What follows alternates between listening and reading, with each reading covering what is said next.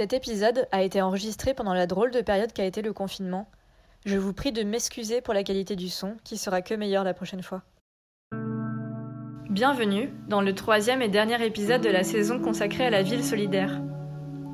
Tu écoutes Rêve la ville, et après avoir parlé de la ville qui se profile pour demain lors des deux premiers épisodes, d'ailleurs, si tu ne les as pas encore écoutés, je t'invite à faire demi-tour et à revenir ici un peu plus tard. On va maintenant se rendre sur le terrain pour découvrir une initiative solidaire déjà en application. Aujourd'hui, je reçois Maïté Pinchon de l'association 14. Mais avant d'écouter, je t'invite à cliquer sur le bouton S'abonner dans ton application de podcast. Comme ça, tu es sûr de recevoir une petite notification lorsqu'un épisode de Rêve la ville est disponible toutes les deux semaines. 14, c'est une association qui réunit des architectes et des urbanistes depuis 2007 et qui a pour but de mettre l'architecture au service des personnes qui en ont le plus besoin. Concrètement, l'association mène des missions classiques d'architecture et d'urbanisme auprès des villes, mais aussi des projets sociaux et solidaires comme la résorption douce de bidonville ou le projet que vous allez découvrir aujourd'hui, IMBI. IMBI, c'est l'acronyme de In My Backyard, un renversement d'une expression anglo-saxonne Not in my backyard, qui signifie en français Pas dans mon jardin. C'est une expression un peu fourre-tout qui désigne les attitudes réfractaires de certains habitants lorsqu'il s'agit d'accueillir des transformations dans leur quartier. Avec le projet IMBI de l'association 14, c'est le contraire. Ce sont les habitants qui sont volontaires pour accueillir un projet solidaire. Ici, construire une tiny house dans son jardin pour permettre à une ou plusieurs personnes réfugiées d'avoir un toit. Un projet né en 2017 et qui continue encore aujourd'hui dans la ville de Montreuil et d'autres villes de banlieue parisienne. On en discute tout de suite avec Maïté Pinchon, qui après des études à l'école d'urbanisme et une première expérience professionnelle en Allemagne, a rejoint 14 et est devenue responsable du projet IMBI. Allez, on écoute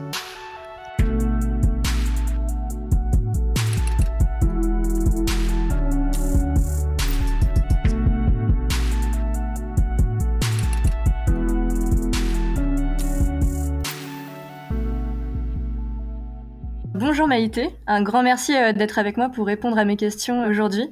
Euh, tu es responsable chez 14 d'un projet dont bénéficient les personnes réfugiées en leur proposant euh, tout simplement un logement. Une personne réfugiée, c'est une personne bah, qui fuit son lieu de vie en raison de persécution, que ce soit pour des motifs politiques, des motifs religieux.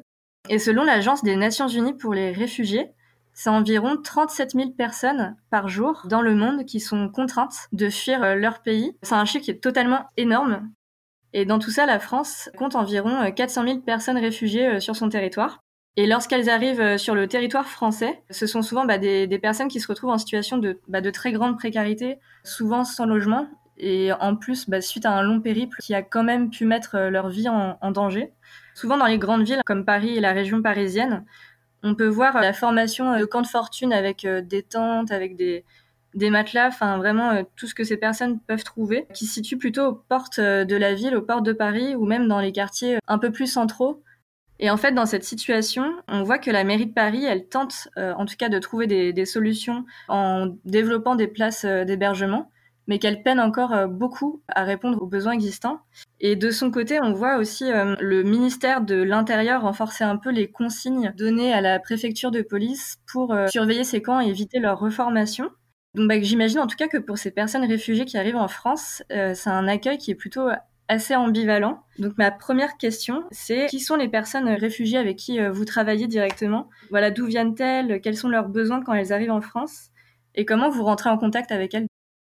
Alors, euh, donc nous, effectivement, on travaille et on rencontre et on héberge des personnes réfugiées. Effectivement, on a des personnes qui ont obtenu la protection internationale, qui sont réfugiées et qui sont les, personnes euh, pour lesquelles IMBI a été pensé. C'est-à-dire que ce sont des personnes qui euh, soit ont eu la chance d'être hébergées pendant leur demande d'asile, soit 9% aujourd'hui des demandeurs d'asile qui obtiennent un hébergement de l'État. Donc il y a un manque cruel encore de place. C'est pour ça que ces camps de la Chapelle ou de la Porte d'Aubervilliers, il y a aussi encore aujourd'hui beaucoup de, personnes en demande d'asile qui ne sont pas du tout prises en charge par l'État. Et donc, euh, s'ils sont pris en charge, euh, ils sont aidés par une association souvent, ils ont l'aide euh, pour les personnes en demande d'asile, l'ADA. Mais sinon, il n'y a pas de logement. Et du coup, l'obtention du statut de réfugié, généralement, c'est c'est une grande joie, parce qu'on l'a attendu longtemps. Donc quand ça arrive, c'est vraiment, euh, c'est vraiment. Et puis tout d'un coup, on apprend que qu'il reste encore pas mal de, de chemin à parcourir à ce moment-là. Notamment réussir à trouver un emploi, réussir à trouver un logement, euh, l'ouverture des droits. Euh, pour certaines personnes, ça peut être un coup dur en fait. Euh, ça peut être une sorte d'ascenseur émotionnel. Et c'est pour ça qu'Imbi a été pensé. C'est qu'à ce moment-là, on a besoin un petit peu d'un coup de pouce, d'un petit tremplin pour avoir un endroit où se poser et se consacrer à ces démarches d'insertion, à pouvoir se dire mais qu'est-ce que j'ai envie de faire ici? Donc dans Imbi, on a hébergé déjà six personnes. la première personne, elle était afghane. Donc c'est marrant parce que c'est le premier euh, groupe de nationalités qui demande l'asile en France. C'est-à-dire que au niveau des nombres de, demandes enregistrées en France, euh, le premier pays c'est l'Afghanistan, le deuxième c'est la Guinée, le troisième c'est la Géorgie. Et euh, donc dans IMBI, on a eu un Afghan et un Guinéen à la suite. Donc c'est marrant, ça représente bien le, comment dire Oui, la situation au final. Exactement. Ensuite, la troisième personne, c'est un réfugié turc qui habite maintenant dans la, dans la deuxième petite maison qui a été construite. Et la quatrième personne, elle est un peu particulière. C'est grâce à elle qu'on a, qu'on a ouvert le programme aux demandeurs d'asile. C'est Mariam. C'est aussi notre première femme qui a deux enfants, deux petites filles. Euh, et Mariam est en demande d'asile. C'est la première famille que vous hébergez du coup euh, avec ce projet? Exactement. Et ça, c'est euh, c'est grâce au fait qu'on a changé de partenaire de suivi social. IMBI, c'est donc euh, une petite maison qu'on installe chez les euh, familles solidaires qui veulent s'engager pour l'accueil. Mais ça ne pourrait pas exister s'il n'y avait pas un suivi social professionnel de la personne qui était euh, hébergée et aussi un suivi de la cohabitation, comment ça se passe. Parce que ça peut aussi être lourd d'accueillir chez soi. C'est des personnes qui ont vécu des choses parfois très difficiles. C'est important d'avoir un, accompagnement à la fois de la personne qui est accueillie, mais aussi des personnes qui, qui accueillent. Euh, tu nous as parlé donc euh, de personnes réfugiées et de personnes euh, qui demandent l'asile. Exactement. c'est quoi exactement les différences de, statut? Oui. quand on est en, demande d'asile, quand on demande l'asile en France, ça dépend. Ça peut être très rapide, mais ça peut être aussi très long. Donc souvent entre, entre 3 et 12 mois pour, pour avoir la réponse. Il peut aussi y avoir euh, une première réponse négative, un recours et, euh, plusieurs démarches qui peuvent ensuite euh, s'ajouter à tout ça. Donc ça peut durer même plus d'un an, surtout si la personne est ce qu'on dit dublinée. Là, j'entre un peu dans les termes techniques, c'est-à-dire si elle a enregistré une première demande d'asile dans un autre pays européen elle est censée demander l'asile euh, de manière, euh, dire, un peu permanente dans ce pays-là. Donc, si elle arrive dans un deuxième pays, France ensuite, normalement, elle ne peut pas enregistrer une, nouvelle demande d'asile et il y a un délai qui s'applique pour pouvoir euh, déposer officiellement une demande d'asile dans ce deuxième pays. Pendant la demande d'asile, ce qui est important de savoir, c'est qu'on ne peut pas travailler. Donc, il y a quelque chose qui est bah, global pour toutes les personnes en demande d'asile, c'est l'ennui c'est le fait qu'on ait du mal à, trouver euh, une occupation, qu'on puisse pas travailler, donc qu'on se retrouve dans une situation très précaire. Être réfugié, c'est quand, quand la demande d'asile a été positive, quand on a reçu la protection internationale. Donc là, c'est euh, l'ouverture de tous les droits et euh, de citoyens comme nous les avons, nous, citoyens français, c'est-à-dire l'accès à la couverture sociale, la possibilité de travailler. Et par contre, si la demande est rejetée, euh, là, la personne devient euh, sans papier. Généralement, elle reçoit une OQTF, donc une obligation de quitter le territoire. Mais euh, si la personne décide de rester en France, elle ne respecte pas cette OQTF et devient une personne sans papier. Donc la vie de sans papier, c'est un peu le, statut administratif qui est le plus difficile puisqu'on n'a on aucun droit. On est censé ni travailler, ni, ni habiter, ni être tout court présent sur le territoire. Donc là, ça devient une vie de de, de cachette, de travail au noir et une vie euh, très compliquée jusqu'à pouvoir euh, trouver la possibilité d'être régularisé euh, et d'avoir un titre de séjour. Et du coup, vous hébergez des personnes réfugiées ou des personnes en demande d'asile. Et je me posais une question parce qu'on est en période de, bah, confinement. C'est un peu une période assez particulière qu'on est en train de vivre. On est tous confinés chez nous, sauf que voilà, bah, il y a des, personnes qui n'ont pas la chance d'avoir un, chez eux justement et je voulais savoir si euh, vous saviez un peu comment ça se passait pour les personnes euh, bah, qui vivent dans ces conditions. Alors, euh, oui, on sait un peu comment ça se passe. Ça, ça dépend beaucoup des mairies, puisque la première aide, normalement, est organisée, c'est au niveau communal. Donc, par exemple, à, Montreuil, il y a des choses qui sont organisées par le, le CCAS, qui, qui distribue des repas, qui apportent une aide alimentaire à la fois sur les camps de fortune, dans les foyers, certains gros squats qui sont connus de la municipalité.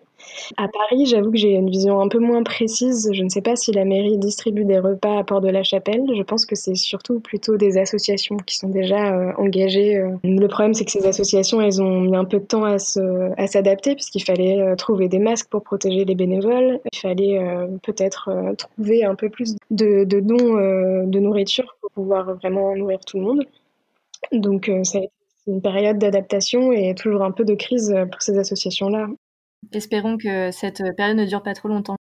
Vous avez dit euh, tout à l'heure que bah, le projet IMBI, ça a commencé à Montreuil, plus précisément dans le quartier du Bas Montreuil, donc euh, avec euh, justement cette première famille qui s'est portée volontaire pour accueillir une personne réfugiée. Montreuil, c'est une ville donc de banlieue hein, parisienne qui se situe en Seine-Saint-Denis, avec aussi bah, de fortes disparités. On sépare souvent Montreuil entre le, le haut Montreuil, qui concentrerait plutôt les quartiers pauvres, et le bas Montreuil, un peu désigné comme l'exemple type euh, du quartier euh, gentrifié.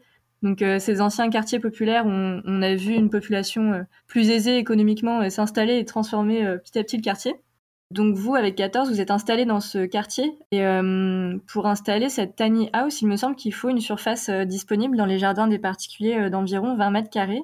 Alors qu'en fait, on est plutôt dans une ville bah, assez dense, hein, où j'imagine qu'il y a une, une, assez forte pression foncière. Trouver une telle surface dans les jardins, c'est pas forcément facile.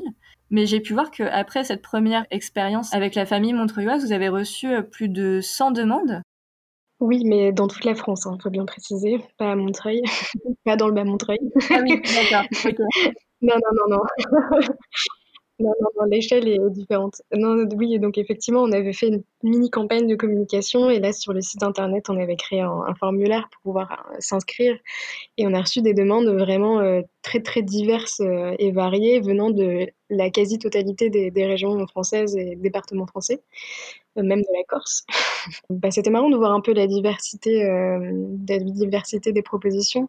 On avait mis dans le formulaire de préciser si la personne considérait qu'elle habitait dans un environnement urbain, périurbain ou rural. On a eu quand même beaucoup de demandes plutôt dans des zones rurales, puisqu'évidemment c'est là où il y a le plus de place, mais donc on a, bien expliqué aux personnes qui se proposaient alors que ce serait jamais possible en zone rurale, puisque les personnes qu'on héberge sont des personnes qui n'ont pas de véhicule propre, qui sont hyper dépendants des transports en commun. Et donc, euh, dans le but de leur faciliter euh, l'insertion, sauf si vraiment euh, ils ont une volonté de vouloir devenir agriculteurs et qu'il y a une opportunité d'emploi à tout près, c'est vrai que pourquoi pas. Ce qui est assez rare ouais, ce qui est plus rare. Bon, pour l'instant, on se concentre plutôt sur les zones urbaines et périurbaines. Parce que l'idée de ce projet, c'est vraiment de trouver une solution dans les espaces denses qui, effectivement, n'amplifie pas l'étalement urbain. Nous, notre zone idéale et la, la, plus adaptée à ce projet, c'est quand même la première couronne euh, de Paris, où en fait, il y a encore pas mal de jardins et de zones pavillonnaires où les, transports en commun sont accessibles, il y a les fins de, de lignes de métro. Et on a les deux prochaines là, qui vont être construites euh, cette année, cet été, à Fontenay-sous-Bois et à Issy-les-Moulineaux. Donc on sort de Montreuil. Mais Montreuil, euh, effectivement, c'était un peu la ville idéale pour démarrer. C'était en parlant un peu de l'idée au début que euh, parmi nos collègues, parmi nos connaissances et nos partenaires, qu'on a trouvé cette famille, euh, oui, dans le bas Montreuil, vers la mairie, qui était d'accord pour, euh, pour participer à l'aventure.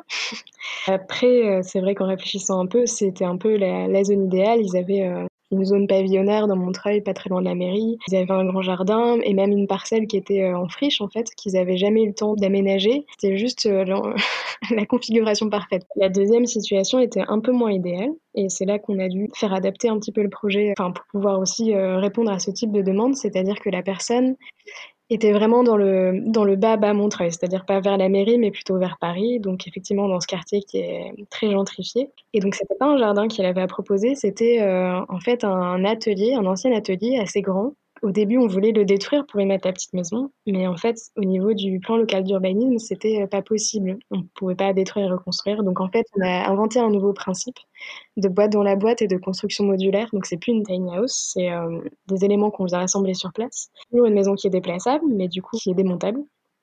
Et du coup, c'est des structures qui s'adaptent vraiment au lieu euh, où vous vous installez en fait. Alors euh, oui et non. Enfin, au début, le projet, on voulait euh, passer le moins de temps possible à chaque fois à adapter le projet à la situation, mais on s'est rendu compte effectivement que c'était compliqué parce que on s'insère dans des espaces urbains qui sont très denses et qui ont des plans locaux d'urbanisme très stricts auxquels on doit répondre. Et donc tout ça, ça, fait qu'en fait, on doit toujours s'adapter plus ou moins à la situation présente, même si on commence à gagner de l'expérience. On arrive maintenant à, à, concevoir une petite maison qui peut être implantée quasi partout. Pour revenir un peu sur Montreuil, parce que je me suis pas étendue, Montreuil, c'est aussi une ville qui était particulièrement idéale, puisqu'ils ont une politique quand même qui est très favorable à l'accueil des personnes exilées et qui fait partie notamment de l'Association nationale des villes et territoires accueillants, qui regroupe les villes en France qui sont euh, favorables à l'accueil des personnes exilées. Et donc, ils s'inscrivent un peu dans, ce mouvement-là de dire que ce sont des personnes qui aussi euh, ont le droit à la ville et qu'il faut, euh, faut, les accueillir.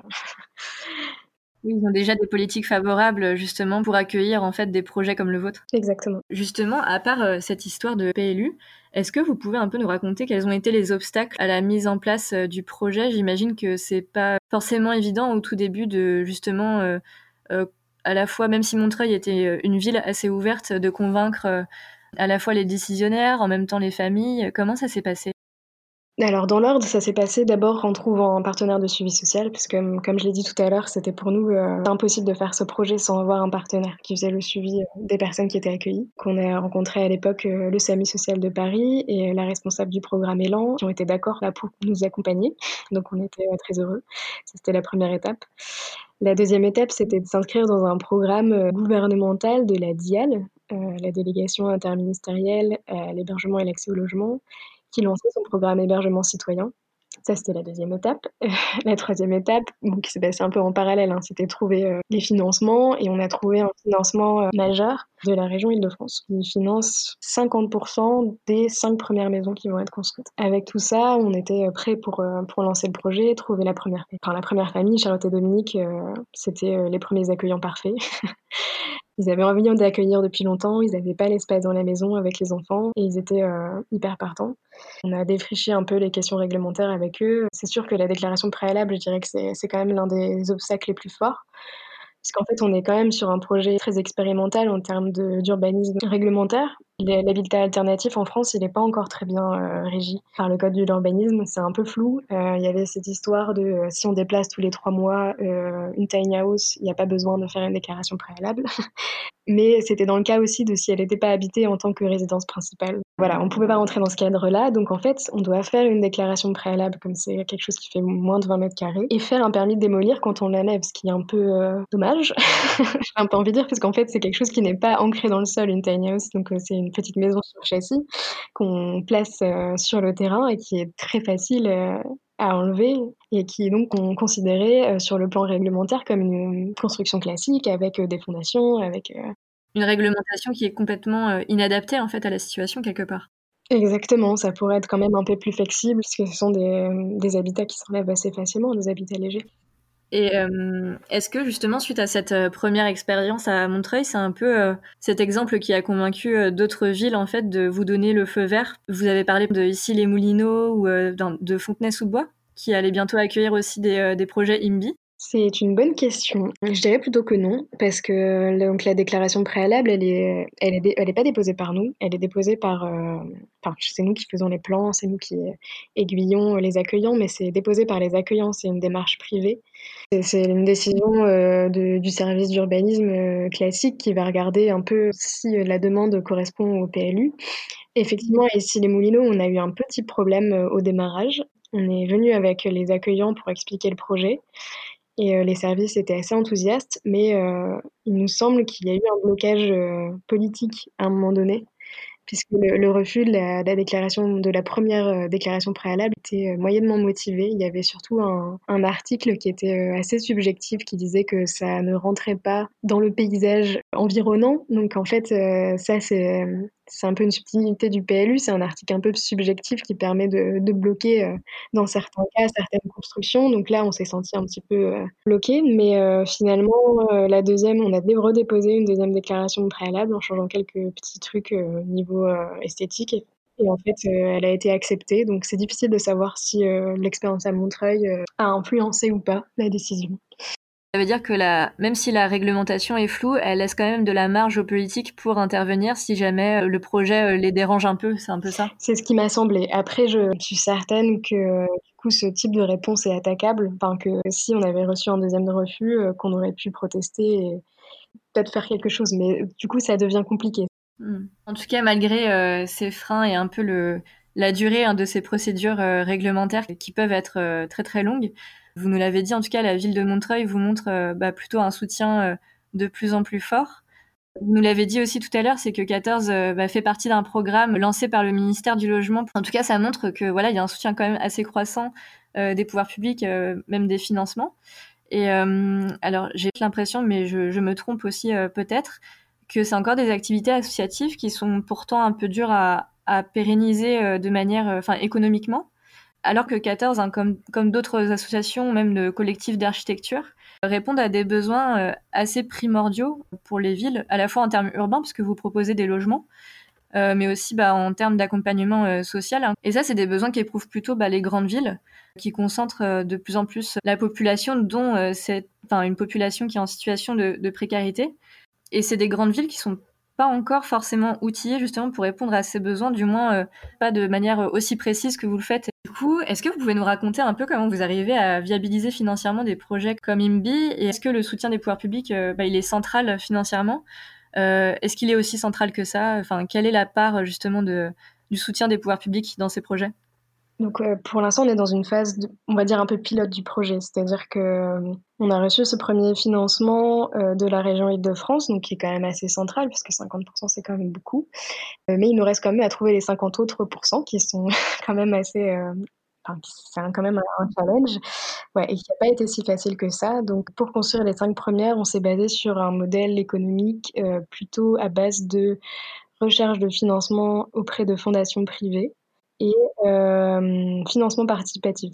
Donc, les financements participatifs, on en a fait un à chaque euh, installation, à chaque nouvelle construction. Donc, on en a déjà fait trois. Il va y en avoir un quatrième euh, qui va être lancé cette année pour financer la quatrième. On trouve que c'est un, un bon moyen de financer ce type de projet, puisque c'est un projet qui est participatif, qui a pour but de créer un peu du lien dans la ville. Et euh, le fait qu'il soit porté par des personnes qui y croient, je trouve ça assez fort.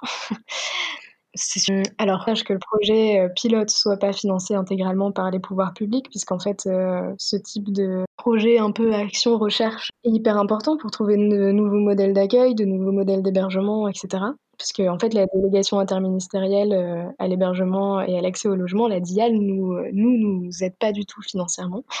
on fait partie de la le projet, mais en fait on reçoit aucune aide financière. Et euh, pour l'instant ça fonctionne ainsi, mais euh, effectivement c'est pas un modèle qui est viable du tout et qui permettra pas de rendre le projet, euh, de lui donner une autre échelle. Donc ce qu'on prévoit pour la suite, parce qu'effectivement on, on, sent que ce projet fonctionne, que ça a de réels impacts positifs sur les personnes qui accueille sur les personnes qui sont accueillies. Donc, euh, c'est un projet qui, ouais, qui fonctionne bien. Donc, on a envie d'aller plus loin plus tard. Et euh, l'idée, ce serait euh, de progresser sur plusieurs choses. Déjà, de créer une nouvelle structure qui puisse proprement gérer toutes les petites maisons puisqu'en fait l'association 14 est une petite association d'architectes urbanistes et euh, on va bientôt avoir quatre maisons, peut-être cinq l'année prochaine. Et en fait ça fait un parc un peu immobilier à gérer avec tout ce que ça signifie en termes de gestion des travaux, d'état des lieux, de logistique, donc tout ce qui concerne un peu la gestion locative, en fait, même si on les loue pas, en fait, ça, se rapproche un peu de ce que font les bailleurs sociaux en, termes de, bah, gestion un peu de l'immobilier. C'est quelque chose de très nouveau pour nous. Et on pense qu'il faudrait euh, créer un peu une structure dédiée qui pourrait avoir la forme d'une SIC, d'une société coopérative d'intérêt collectif, qui permettrait d'y mettre l'association 14, euh, les associations de suivi social, peut-être aussi euh, les constructeurs, les personnes qui interviennent pendant la construction, pour faire un peu un collège comme ça de, partenaires qui participent à, la gouvernance de, cette nouvelle structure et qui permet vraiment de mettre des ressources humaines dédiées à la gestion des petites maisons.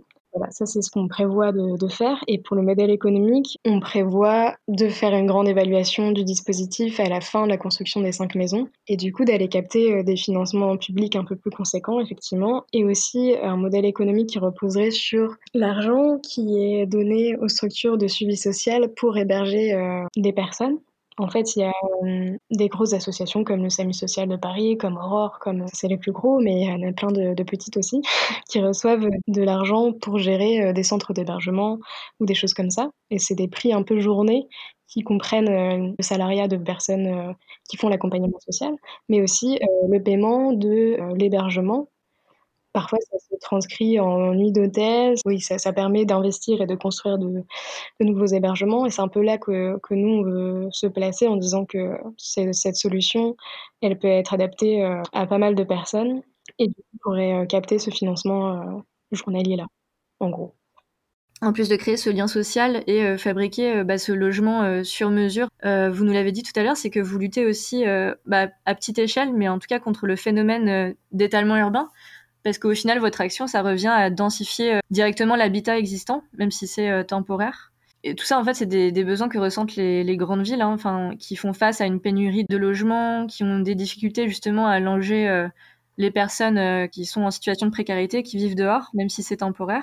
Et généralement, les grandes villes, elles développent des solutions qui impliquent bah, beaucoup d'acteurs, qui concernent plutôt des territoires plus importants. Et ces acteurs, en fait, n'ont pas tous les mêmes outils. Et au final, ne, leur action n'a pas du tout le même impact sur le territoire en termes d'accompagnement ou en termes de, bah, de logement. Cette restructuration de, de 14, est-ce que euh, pour vous, c'est aussi euh, un peu une nécessité de concilier euh, les deux échelles d'action, à la fois la petite échelle ancrée localement dans le quartier, et puis la plus grande échelle de pouvoir agir de manière un peu généralisée sur le territoire? Ou est-ce que vous préférez encore garder une, indépendance vis-à-vis de plus grands projets de plus grande ampleur? Euh, je pense qu'on arrive euh, effectivement à ce point où on trouve qu'il y a une nécessité de lier les deux échelles. Mais on va, on va un peu garder les deux échelles 14 va rester 14 pour faire, euh, pour rester ce qu'elle est aujourd'hui, c'est-à-dire une association qui euh, développe des nouvelles solutions euh, d'hébergement, d'accompagnement de personnes qui vivent en situation précaire, de travail dans l'espace public avec les habitants. et à côté, il va vraiment se créer ce véhicule un peu dédié qui va réunir tous les partenaires autour du projet IMI. Ça va nous permettre ce changement d'échelle, mais tout en restant quand même un peu indépendant des des, euh, des autorités locales, enfin de, de, garder, euh, de garder l'esprit du projet, de, de pouvoir euh, influencer les décisions et surtout l'objectif avec Sexic, c'est de pouvoir générer aussi de l'hébergement pour des personnes qui n'ont pas de droit au logement et à l'hébergement, donc typiquement les personnes dont on a parlé au début. Donc c'est aussi un changement d'échelle en plus qui vous permettrait d'accueillir de plus en plus de personnes avec différents statuts. Exactement. Mmh. Tout à l'heure, vous avez évoqué euh, justement les, chantiers participatifs. Et en ce moment, j'ai l'impression qu'on voit beaucoup euh, bah, d'associations, même de collectifs d'architecture, euh, investir plutôt l'espace public, même s'ils sont pas encore très connus. On voit certaines villes hein, qui font appel à ces, collectifs ou ces associations. Enfin, je pense notamment à l'appel à projet Réinventons nos places de la ville de Paris, qui a missionné justement ces jeunes collectifs qui avaient un rôle assez important en fait dans ces grands projets de requalification des places parisiennes. Ils avaient euh, notamment un rôle pour la préfiguration euh, bah, de nouveaux aménagements. En fait, ils, intégraient euh, directement les habitants, les riverains, les usagers à participer, à donner leur avis, même à, enfin voilà, à tester ces aménagements ou à, les construire. Donc tout ça, c'est quand même des pratiques qui sont assez nouvelles en urbanisme. Il y a souvent des notions justement de co-conception qui reviennent, de co-construction avec les bénéficiaires, les usagers. Vous, avec 14, même si vous avez pris au final le parti d'agir chez les propriétaires privés, donc dans leur jardin, vous organisez aussi des temps de co-construction lors de chantiers participatifs. Donc voilà, et c'est des notions aussi qui sont très liées, euh, enfin c'est des nouvelles pratiques qu'on lie beaucoup à la notion d'empowerment, enfin ou d'empouvoirment en français, qui revient beaucoup sur le, devant de la scène et qui désigne un peu, euh, voilà, cette faculté des personnes à reconquérir euh, leur pouvoir d'action sur leur environnement et puis sur leur vie en général. Je voulais un peu savoir déjà comment ça se déroule à un chantier participatif. Est-ce que c'est de la co-conception, de la co-construction? Euh, vous, qu'est-ce que vous pensez un peu plus personnellement de toutes ces notions en fait euh, de co-conception, d'empowerment euh, qui sont un petit peu nouvelles? Ce secteur? Alors, bah déjà, on a aussi participé à, l'appel à projet de la mairie de Paris et de Réinventons nos places, puisqu'en fait, on était sur la place Gambetta et la place des Fêtes. Donc effectivement, l'association 14, fil directeur, euh, c'est euh, les méthodologies de co-conception et de co-construction. C'est-à-dire que c'est la participation citoyenne à une échelle, euh, comment dire, plus grande c'est-à-dire qu'on donne euh, vraiment le pouvoir aux gens de décider euh, ce qui va se passer dans une certaine mesure et euh, de la construire par la suite. Dans les projets d'espace public, on va réfléchir sur les usages, sur les aménagements possibles, sur un peu créer la, je sais pas, des envies, des besoins, de la poésie un petit peu. On a vu en tout cas dans nos projets, qu'il y avait euh, toujours une différence de travail en fonction du commanditaire, donc en fonction de la mairie qui nous emploie, parce que là, on va pas être complètement libre de ce qu'on va faire, on va être une interface entre euh, la ville, les services de la ville et les habitants. Et en fonction du cadre politique, eh ben, notre intervention va changer. Et puis, euh, le biais de la concertation, c'est euh, que ça reste une, commande publique avec des volontés politiques qui sont déjà préétablies, qui vont changer pendant le processus, et du coup, euh, ça va toujours primer sur la volonté des habitants. Ça dépend de la stratégie de la mairie. Par exemple, à Montreuil, c'est très très différent. On a eu deux expériences de co-conception, co-construction euh, assez intéressantes puisqu'on a la préfiguration a euh, complètement euh, été faite en fonction de ce que ce qu'avaient pu dire les habitants et que même les, aménagements pérennes s'inspiraient complètement de, de, ce qui avait été fait pendant la préfiguration. Donc on a eu tout un processus de non-intervention des volontés du politique dans l'aménagement de, de l'espace de la ville. Un espace de liberté, en somme. C'est ça. Donc, euh, donc oui, dans, dans, ce type de projet, euh, on va être toujours quand même un petit peu dépendant de, de la commande.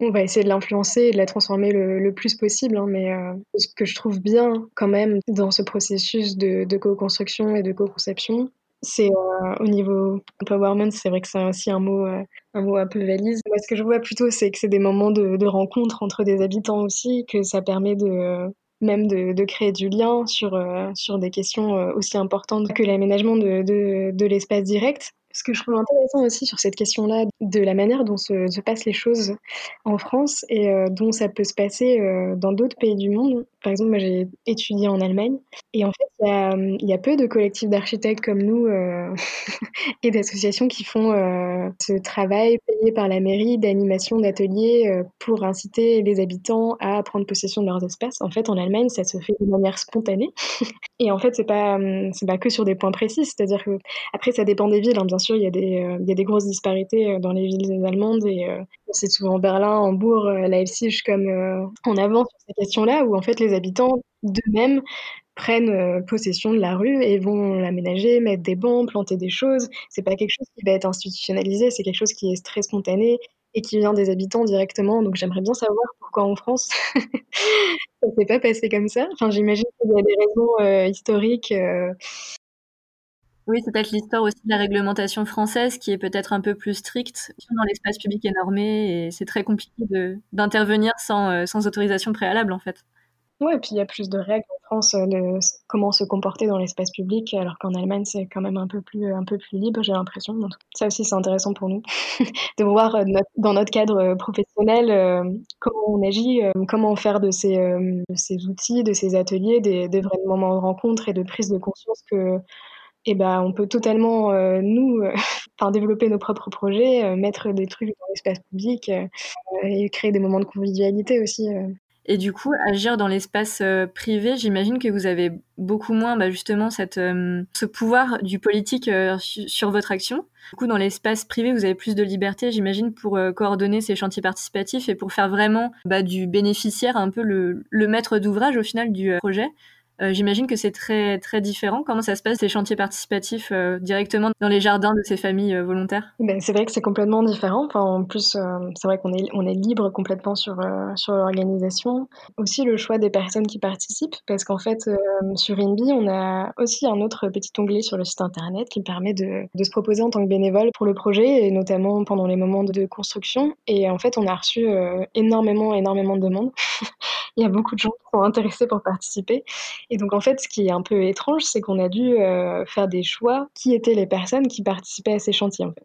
L'idée du, chantier participatif, elle est intéressante, mais il faut fixer euh, un peu des objectifs au-delà de, de la convivialité. Euh, oui, à quoi ça sert, euh, qu'est-ce qu'on apprend. Et donc on a décidé euh, de se focaliser, enfin, qui est principalement deux groupes majeurs de personnes, les, euh, des personnes exilées, donc euh, de tous les statuts administratifs possibles, et euh, des voisins et jeunes intéressés par, par la construction. Donc en fait on a gardé exprès des places pour des personnes exilées pour participer au chantier, pour que ce soit des, des vrais moments de rencontre aussi entre des personnes qui ont des parcours différents malgré la différence de nationalité, de parcours, de statut, de, classe sociale, que ce soit un moment où tout le monde soit remis à zéro et qu'il y ait voilà, des liens qui se créent pendant ce moment-là. Au niveau des objectifs, des, choses qui, qui, sont faites pendant la construction, on a beaucoup réfléchi à quelles étaient les tâches qui sont réalisées par les bénévoles. C'est-à-dire que ça doit être des tâches qui ne doivent pas être trop répétitives et simples, sinon ça devient un peu intéressant.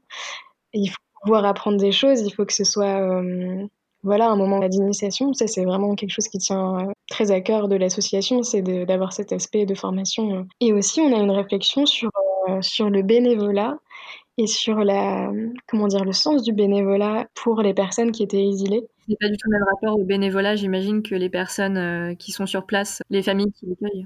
Exactement, et le fait de garder des places et de, de chercher à tout prix euh, à faire participer ces gens-là, on s'est posé beaucoup de questions euh, éthiques par rapport à ça. En fait, tout se passait bien. on cherchait, donc on faisait des appels à participants sur les réseaux sociaux. Il y a certaines personnes qui connaissaient des personnes exilées qui nous appelaient. Il y a certaines associations aussi qui nous appelaient. On a noué un, un partenariat privilégié avec un centre d'hébergement d'urgence qui hébergeait essentiellement des personnes migrantes. Ce sont des personnes qui euh, s'ennuyaient beaucoup. Et euh, c'est super heureuse de pouvoir participer à ce type de projet parce que de toute manière, ils ne pouvaient pas travailler. On avait des remords comme euh, c'est la première fois en deux ans que je suis en France que je à quelqu'un de français. Donc là, en termes de One qu'on disait tout à l'heure, mais juste simplement en fait de confiance en soi, ça en fait ça a apporté beaucoup. Et l'année dernière, on a eu un jeune qui a participé, qui était orienté par une personne qui nous connaissait et avec laquelle ça s'est pas très bien passé puisqu'en fait, on a compris que la personne n'avait pas compris ce qui allait se passer, que c'était de la construction, que en fait, il y avait des tâches qui étaient quand même assez dures et qui se rapprochaient vraiment très très fort du d'un travail classique en fait. Et cette personne en plus était passée par euh, la Libye notamment et avait été euh, plus ou moins exploitée pendant l'exil. S'est senti vraiment très très mal euh, pendant le chantier et n'est pas revenu. Et on a eu un coup de fil de la personne qui l'hébergeait, à moitié insultée en disant qu'on esclavait des gens.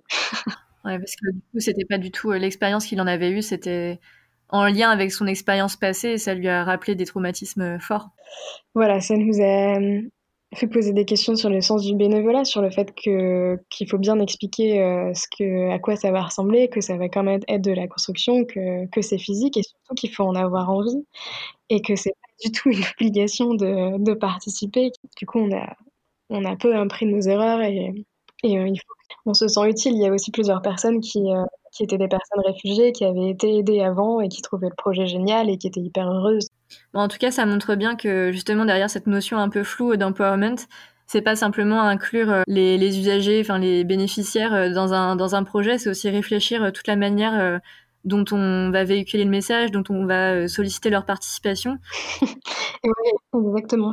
Avec les invités précédents de cette saison, on a beaucoup parlé de mixité euh, sociale qui est en fait un petit peu un mot valise, en tout cas qui revient beaucoup euh, dans les discours euh, politiques et en fait qui vient masquer une réalité souvent qui est plus complexe, ou alors qui sert beaucoup aussi dans les, futurs projets urbains qui vont naître comme un peu un outil de marketing territorial. Mais j'ai l'impression en fait qu'avec le projet IMBI, c'est de la mixité sociale qui est vraiment euh, tangible, enfin voire même presque palpable, en tout cas par les personnes euh, qui euh, bénéficient du logement, par les habitants, par les personnes qui participent au chantier.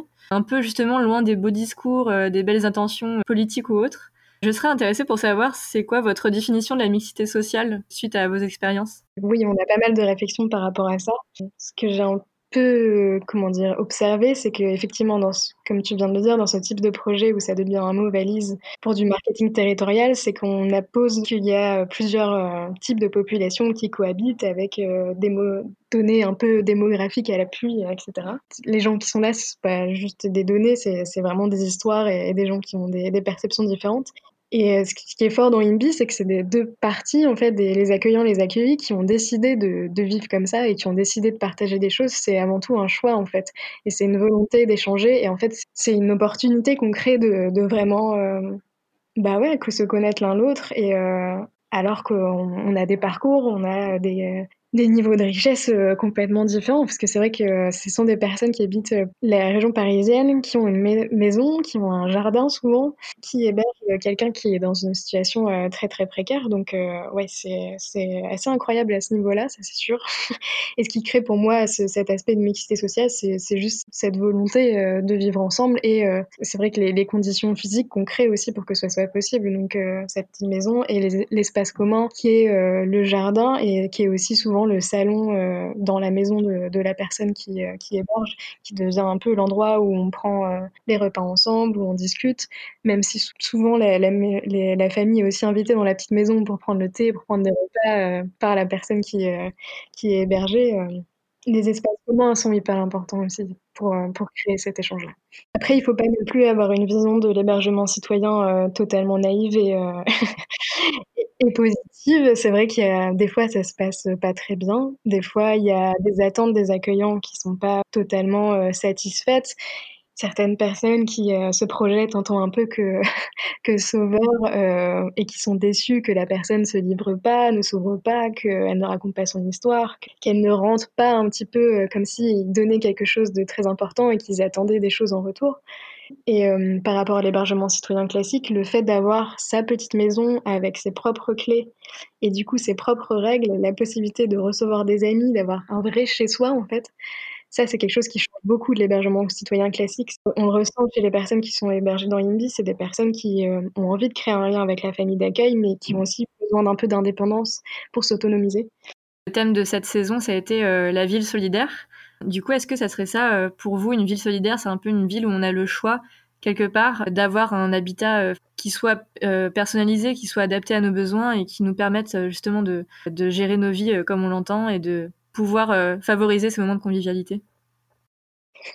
Je pense que c'est une, très bonne définition et que du coup ça, passe par effectivement donner l'espace d'avoir des chez soi et donner l'espace alors genre des, moments de convivialité et des moments en commun et des événements où en fait le statut, la, richesse des personnes qui sont là euh, compte peu, mais qu'il y a quand même des, échanges humains qui se, qui se créent et que du coup la ville solidaire ce soit pas des certaines personnes qui en aident d'autres, mais que juste tout le monde euh, discute ensemble et que ce soit une compréhension des situations de chacun et des créations d'amitié. C'est marrant parce que je, lisais un article hier sur euh, malheureusement le Covid et la manière dont euh, aménager les villes pour optimiser le fait que le, Covid euh, ou une nouvelle pandémie puisse se propager facilement. Et je, crains que notre définition de la vie solidaire soit un peu à l'encontre de leur prescription et de leur préconisation, puisqu'ils disaient que le virus se développe principalement dans, plutôt dans les moyennes villes où il y a beaucoup d'interactions entre les gens. C'est une ville anonyme, mais où les gens se connaissent beaucoup et échangent beaucoup. Et euh,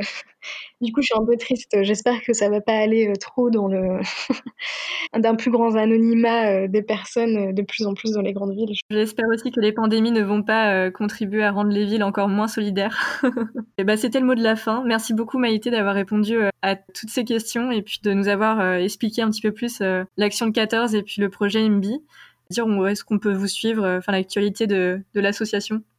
Euh, oui, alors on a un site internet de l'association qui est maintenant euh, tout mis à jour et vraiment très bien, euh, qui est 14.cc et on a aussi le Facebook et Instagram. Zibi, c'est un peu un projet particulier, donc il a aussi son propre site internet, nibi.fr, et sa propre page Facebook. Et pourquoi pas participer du coup au projet en se portant volontaire? Tout à fait. Merci beaucoup Maïté. Avec plaisir. Un grand merci à notre invité de nous avoir consacré du temps pour répondre à ces questions. J'espère que ça vous a plu et que vous avez pris autant de plaisir à écouter cet épisode que j'en ai pris à le réaliser. Justement, si vous avez apprécié cet épisode, je vous invite à vous rendre sur Apple Podcast et mettre des étoiles au podcast Rêve la ville. Mettez-en autant que vous voulez. C'est ce petit geste qui me permet de faire vivre ce podcast. Et si vous êtes sur les réseaux sociaux, Suivez Rêve la Ville sur Instagram, Facebook et LinkedIn pour toutes les actus et découvrir les épisodes lorsqu'ils sortent du four. La musique est de Pierre Chenilla et moi, je vous donne rendez-vous dans deux semaines pour le prochain épisode. En attendant, prenez soin de vous, à bientôt.